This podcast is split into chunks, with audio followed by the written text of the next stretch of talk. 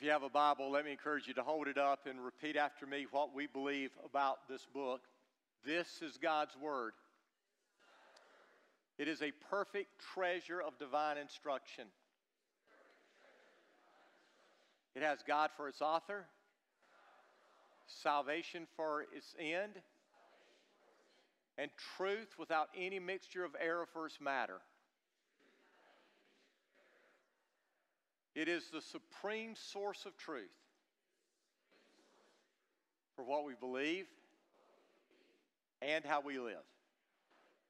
Now, turn with me in your copy of God's Word to Revelation 19. We are approaching the end of this book, Revelation chapter 19. It was March of 1942. Just several months earlier, the Japanese had bombed Pearl Harbor, and now they were making their way to the Philippines when President Roosevelt gave an order for General Douglas MacArthur to flee the Philippines. But before he did, he gave a promise. He said, I shall return. And he did. He returned in October of 1944. It was 1984, and Arnold Schwarzenegger was the Terminator. And he entered into a police station and he scoped it out and then he gave those words, I'll be back. And he walked out of the police station, and about a minute later, he was back driving a pickup truck through that police station. But the greatest return ever has yet to take place, and that's the return of Jesus Christ. You see, the return of Jesus Christ is one of the most anticipated events, one of the most spoken of events in the entire Bible.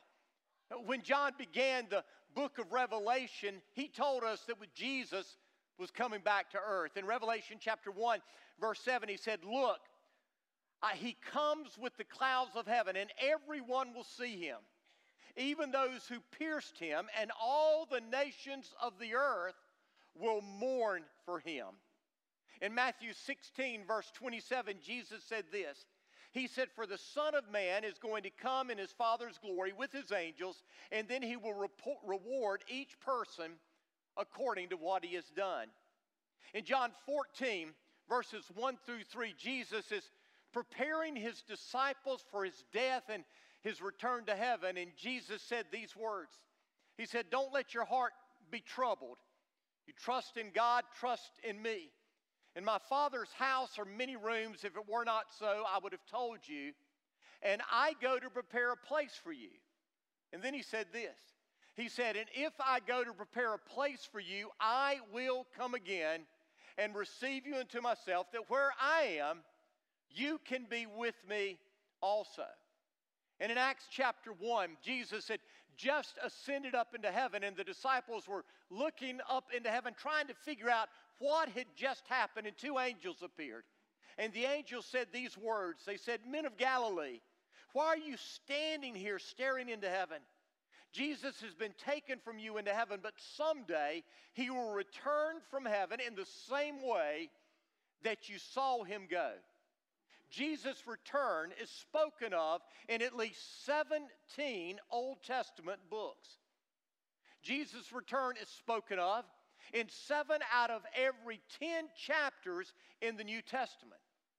References to Jesus' second coming outnumber references to Jesus' first coming by as many as eight to one. You see, Jesus' return is not just something that we hope is going to happen. The return of Jesus is something that we know is going to happen.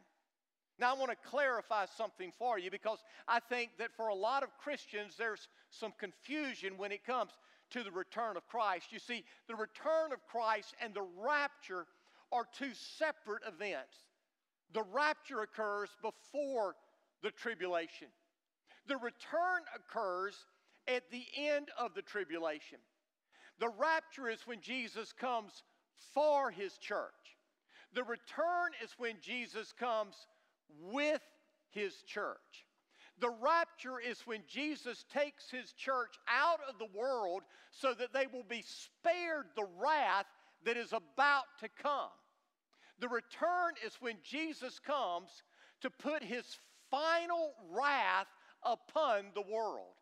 Now, in chapter 19, we see that Jesus' return begins with a celebration in heaven. And that celebration is because of two things that take place. I want you to follow along as I begin reading in verse 1. It says, After this, I heard what sounded like a vast crowd in heaven shouting, Praise the Lord! Salvation and glory and power belong to our God. His judgments are true and just. He has punished the great prostitute who corrupted the earth with her immorality. He has avenged the murder of his servants. And again, their voices rang out, Praise the Lord. The smoke from that city ascends forever and ever. Then the 24 elders and the four living beings fell down and worshiped God who was sitting on the throne. They cried out, Amen. Praise the Lord. And from the throne came a voice that said, Praise our God, all his servants, all who fear him, from the least to the greatest. Then I heard again what sounded like the shout of a vast crowd, or the roar of mighty ocean waves, or the crash of loud thunder. Praise the Lord. For the Lord our God, the Almighty, reigns. Let us be glad and rejoice, and let us give honor to him. For the time has come for the wedding feast of the Lamb, and his bride has prepared herself. She has been given the finest of pure white linen to wear, for the fine linen represents the good deeds of God's holy people. And the angel said to me, Write this Blessed are those who are invited to the wedding feast of the Lamb. And he added, These are true words that come from God. Then I fell down at his feet to worship him. But he said, No, don't worship me. I'm a servant of God just like you and your brothers and sisters who testify about their faith in Jesus. Worship only God, for the essence of prophecy is to give a clear witness for Jesus. Now, notice the first phrase in this section after this. After what? Well, it's after God's judgment on this great prostitute and the kingdom of the beast, Babylon. Remember, last week we discovered that the great prostitute is this religious system that deceives the people at the end of the age. And Babylon is this world system that the beast controls during this age. But I want you to notice that now we are back in heaven.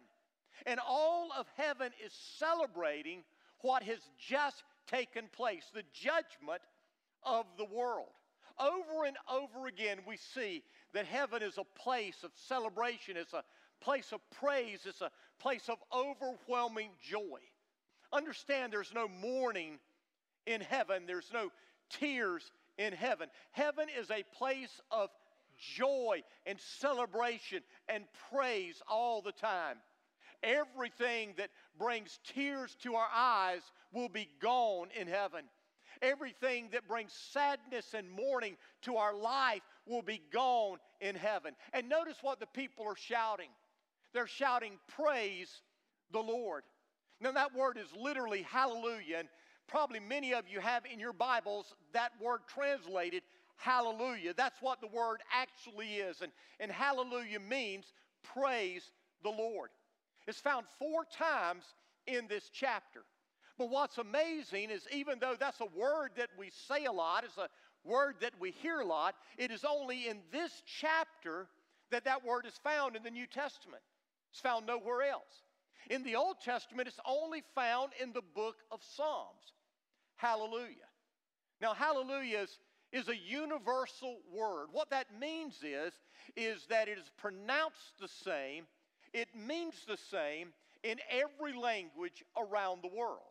And so if you go to China and you meet someone who's a follower of Jesus in China and you, you're trying to communicate with them, but they don't know English and you don't know Chinese or Mandarin or whatever else, you can say hallelujah. And they will most likely say hallelujah back to you. You see, hallelujah is, is a universal word. You go to Zimbabwe and you may not know Swahili, but if you meet a believer there, you can say hallelujah. And they will most likely say hallelujah, praise the Lord, back to you. Someone said that, that hallelujah is a heavenly word that's on loan to us on earth. It's teaching us how to speak the language of heaven. There's another heavenly word in this chapter, and it's the word amen. Amen is also a universal word. It's pronounced the same, it means the same in every single language. I heard a story about amen and hallelujah years ago. It seems this preacher had a donkey. And he taught this donkey to, to go when he said hallelujah. And he taught this donkey to stop when he said amen. And one day he decided to get rid of his donkey, so he put an ad out. And this guy came from another town to buy his donkey, and he checked the donkey out, and he discovered that the donkey was in good shape, good health, and it could work hard. And, and so he decided to buy the donkey. So the preacher told him, Listen, you need to understand before you take this donkey home that this donkey only responds, he only goes to hallelujah. That's it. And he only stops with amen. You've got to know those two terms, hallelujah and amen, to get the donkey to go and to get the donkey to stop. And the man said, I got it. Hallelujah, amen.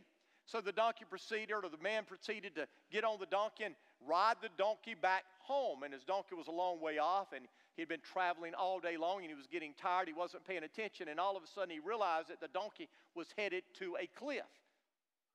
And he forgot the two words, hallelujah and amen. So he said, Stop, donkey. Donkey didn't stop. He said, Whoa. The donkey didn't whoa. He remembered that the word had something to do with the Bible and, and things like that. So he said, Bible. The donkey didn't stop. He used some other words and the donkey didn't stop. And so the man decided to pray and he said, Dear Lord, please get this donkey to stop before I die. In Jesus' name, amen. And the donkey stopped. And then the man lifted up his hands and said, Hallelujah. You need to be careful where you use amen and where you use hallelujah. Well, those are heavenly terms and they're universal terms. You see, heaven is celebrating the fact that the world has been judged. The great prostitute, this false religious system that has been used by the beast to deceive the world, the, to, who has murdered the saints, has been judged. Now, understand, judgment and, and accountability aren't very popular in our world today, but they've never been popular. Man has never wanted to be accountable to God. It just seems like it's something we don't want to do. In the book of Psalm, David said this about the wicked. He said, They think God will never call them into account. But understand, the Bible says that one day we must all give an account of our life. Understand, this world will answer to God one day for all the things it has done and all the things that it is doing and will do. Now, in verse 4, we see that the 24 elders and the four living creatures are getting involved in worship, and we're reminded that God is on his throne. This is one of the messages that we see in the book of Revelation over and over and over. God is on his throne. In spite of what may be going on on earth, God is on his throne in heaven. That word is found 52 times in the New Testament. 38 of those times it is found in the book of Revelation. God is on his throne. He's always in control. He's never once lost control. And everything is being used by God to accomplish His purpose, His plan. I know when we look at the world, there are times that it looks like the throne is empty. There are times when it looks like God has stepped aside. There are times that it looks like God has been defeated, but He hasn't. Oh, trust me, God is on His throne. And one day, God will judge this world. And so in heaven, they're celebrating the fact that God has finally judged this evil world.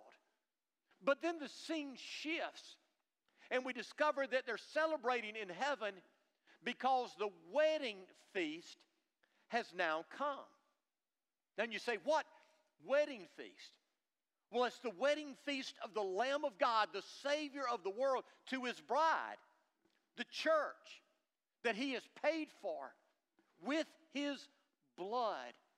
Now, there are several pictures that the New Testament uses for the church. The two most prevalent are the body and the bride. We're the body of which Christ is the head, and we are the bride of which Christ is the groom. Now, if we're going to understand this whole marriage feast thing, we have to better understand marriage in the New Testament, how, how marriage worked in the New Testament. In, in biblical days, marriage began with a betrothal. A betrothal was a contract where a young man and a young woman were married, but the marriage wasn't consummated. They were committed to one another, they were engaged to one another, they were legally married. They had to be divorced to break the marriage, but they didn't live together. During this year long period, the man prepared his home for his bride, and the bride prepared her garments for the wedding. And that's the period that we are in today. You see, as the bride of Christ, we've made a commitment to Christ. We're married to Christ, but yet we've never seen Christ. The Bible says that we see through a glass darkly. We love Him, we know Him, and yet we've never seen Him. But the Bible says one day we will see Him face to face. You see, right now we're in this betrothal period. We're committed to Christ, but He is up in heaven preparing the house, and we are here down on earth getting our wedding garments ready. Now, this betrothal period typically lasted about a year. And then after a year, the groom would come to get his bride. He would normally do it at night. Oftentimes, he would do it at midnight, and he would bring a lot of his male friends with him and they would light up the street with torches. And the bride knew that the groom was coming, so she had her maids there to be with her so that they could go with her to the wedding ceremony. And so they would come at night, they would get the bride and get the maids, and they would go to the groom's house to have this wedding ceremony. When we read the parable, the story that Jesus told about the ten virgins, that's a story about this and how some of them were not ready for the groom when he came. And so they would go to the house and they would get married, they would have the ceremony, and now they were married to one another. But then the party began. Now we have receptions in our weddings today, and, and sometimes receptions are very small, sometimes they're very big, sometimes they're informal, sometimes they're very formal. When Sherry and I got married, neither of our families had very much, but all of our friends got together and they put on a big spread for our reception. But I got to tell you, I didn't want to be at that reception. I wanted to go on the honeymoon. And so I kept on nudging Sherry, we need to get out of here. We need to get out of here. And that's how I think most grooms are today when it comes to a reception. I mean, it doesn't matter whether they have prime rib or filet or shrimp or whatever else. We want to get out of there and get on with the, the, the marriage itself. But in the Bible days, it wasn't just an hour or two reception, it was a many day celebration. They would celebrate for days on end that the bride and groom were now going to spend the rest of their lives together. And the Bible says here that what has happened is we have been on earth as we are right now, preparing ourselves for the groom. One day soon, the groom is going to come and get us. That's the rapture.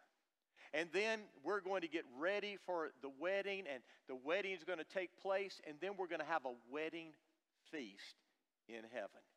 And the Bible says that we're going to be wearing fine linen. Now, what does that mean? Is that fine linen that God has prepared for us? Because it does say that has been prepared for us. But then it says that it is fine linen representing the work of the saints. So, what does that tell us? that tells us that you and I, who are followers of Jesus today, are preparing the garment that we're going to wear at the wedding feast of the Lamb. The way we live, the way we act, the way we react, the things that we see, the things that we hear, all of the things that we do that we call our life is preparing us for that wedding feast. And we are preparing our garments. And so you need to ask yourself right now is the way I'm living preparing a garment that I'm going to be pleased with when I marry the groom as the bride of Christ? And then it says, Blessed are those who are invited to the wedding feast. Now, what is this talking about? Well, some of you will say, Well, that's us. We're the ones who were invited. No, we're the bride, we're the wedding party. We're not the guest. Who are the guests? Well, the guests are the saints of old. John the Baptist, people like that who followed the Lord before the cross, before redemption. You see, the church is the bride.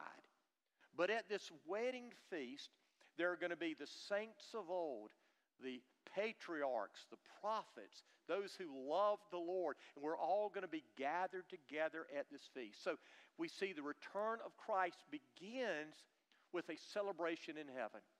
There's a celebration because the world has been judged, and there's a celebration because the wedding feast has finally taken place. We are with our groom. But then the next thing we see is that the return continues with a confrontation on earth. Notice what it says. It says, Then I saw heaven opened, and a white horse was standing there. Its rider was named Faithful and True, for he judges fairly and wages a righteous war. His eyes were like flames of fire, and on his head were many crowns. A name was written on him that no one understood except himself. He wore a robe dipped in blood, and his title was the Word of God. The armies of heaven, dressed in the finest of pure white linen, followed him on white horses. From his mouth came a sharp sword to strike down the nations. He will rule them with an iron rod. He will release the fierce wrath of God the Almighty like juice flowing from a winepress.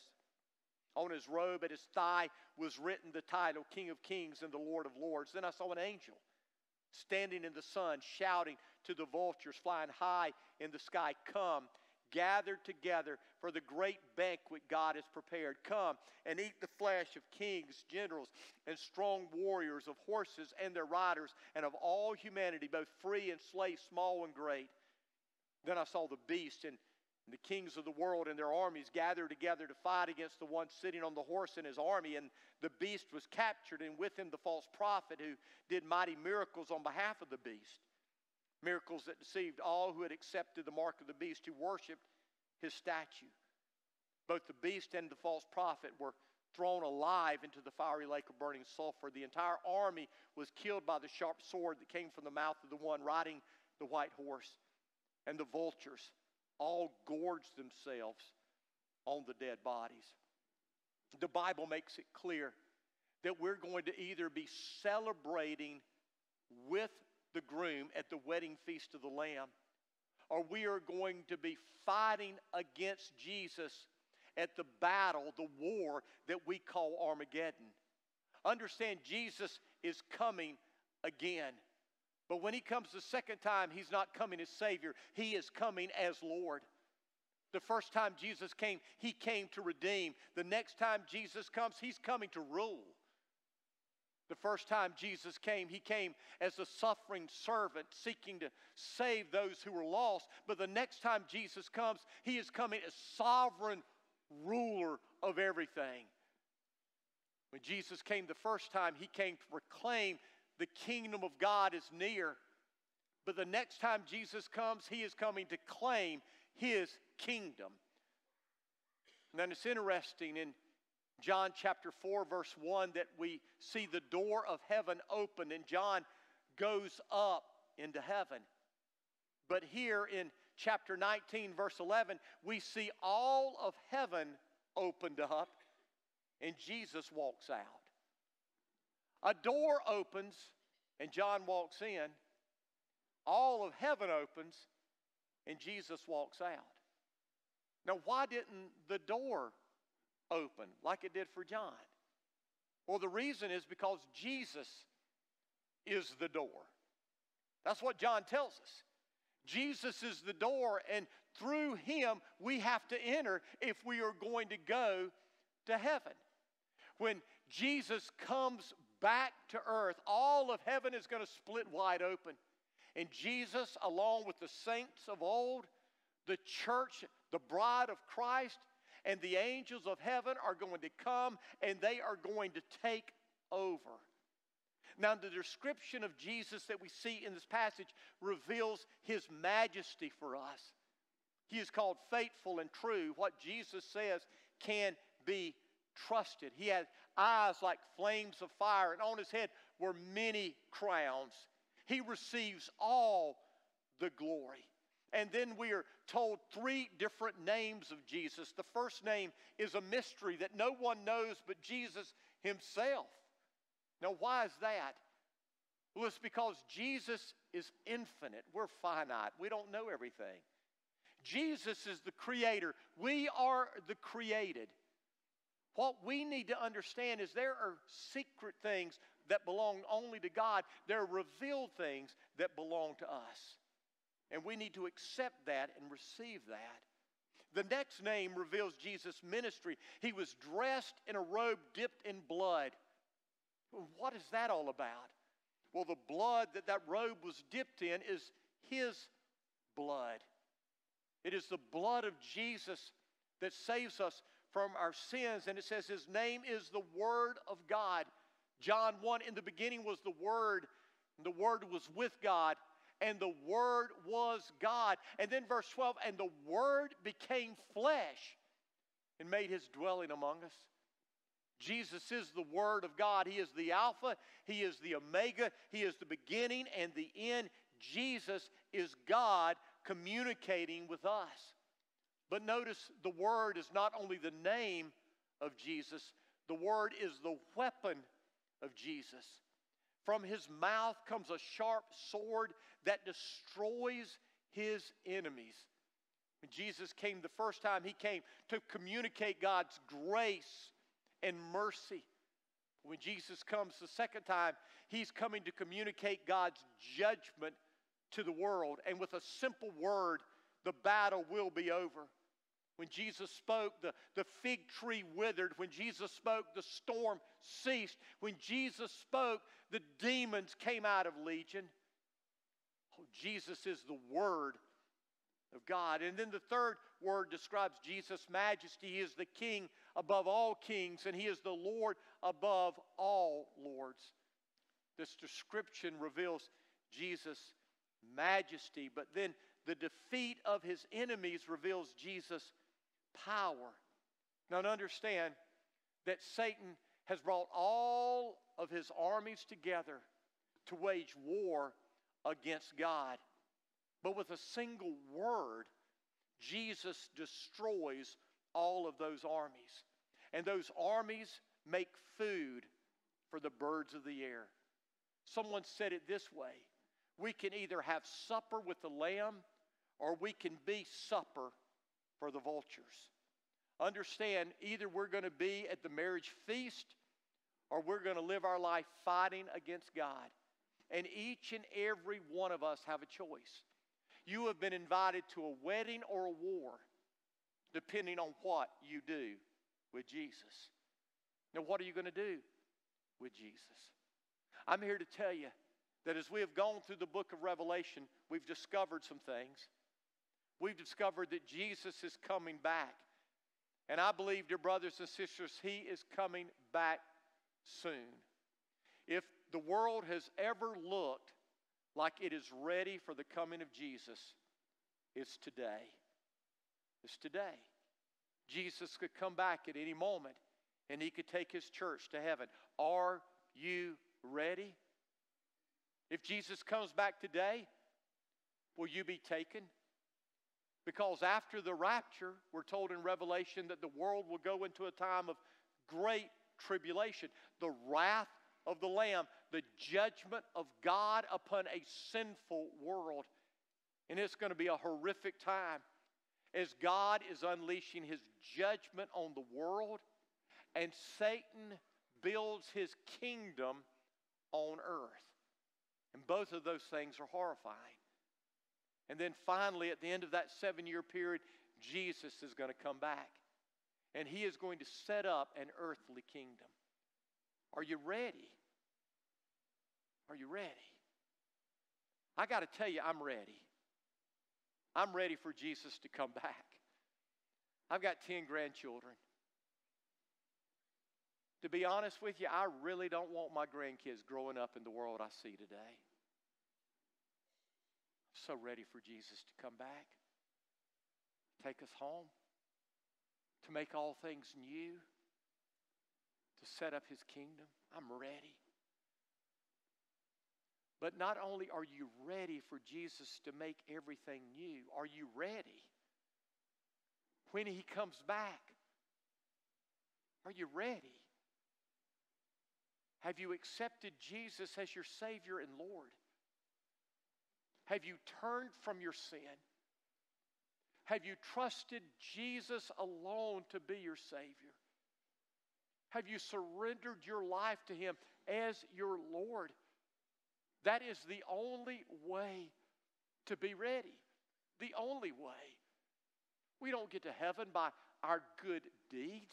Yes, the good deeds we do as followers of Jesus will become the, the linen garments that we wear when we are at the wedding feast of the Lamb, but those aren't the garments that get us into heaven. Our garments are but filthy rags. It's only when the Holy Spirit comes to live in us through salvation that we can produce garments that are fitting for Jesus. Are you ready? Have you trusted Jesus? Have you turned from sin? Have you surrendered your life to Him as Lord? If you haven't, now is the time. Today is the day. You don't know how much more time you have. You don't know how many more opportunities you're going to be given.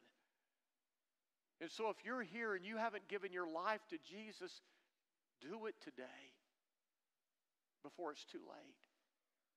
I want you to bow your head. I want you to close your eyes. With your head bowed and with your eyes closed, if you're here, you've never trusted Jesus to be your Savior, you've never turned from your sin, and you're ready to do that today, then I want to invite you to pray this prayer to Him from a humble heart. Dear God, I humbly come to you today asking you to forgive me for all my sins. I've lived life my way. I've acted as if I were on the throne. Forgive me. I don't want to live that way anymore. Jesus, I believe that you came to this earth I believe you died on the cross to pay for my sins. I believe you rose from the grave, defeating sin and death for me. And right now, I'm asking you to save me. I'm surrendering my life to you. Come into my heart take control. Fill me with your spirit. Make me brand new. Thank you for hearing my prayer.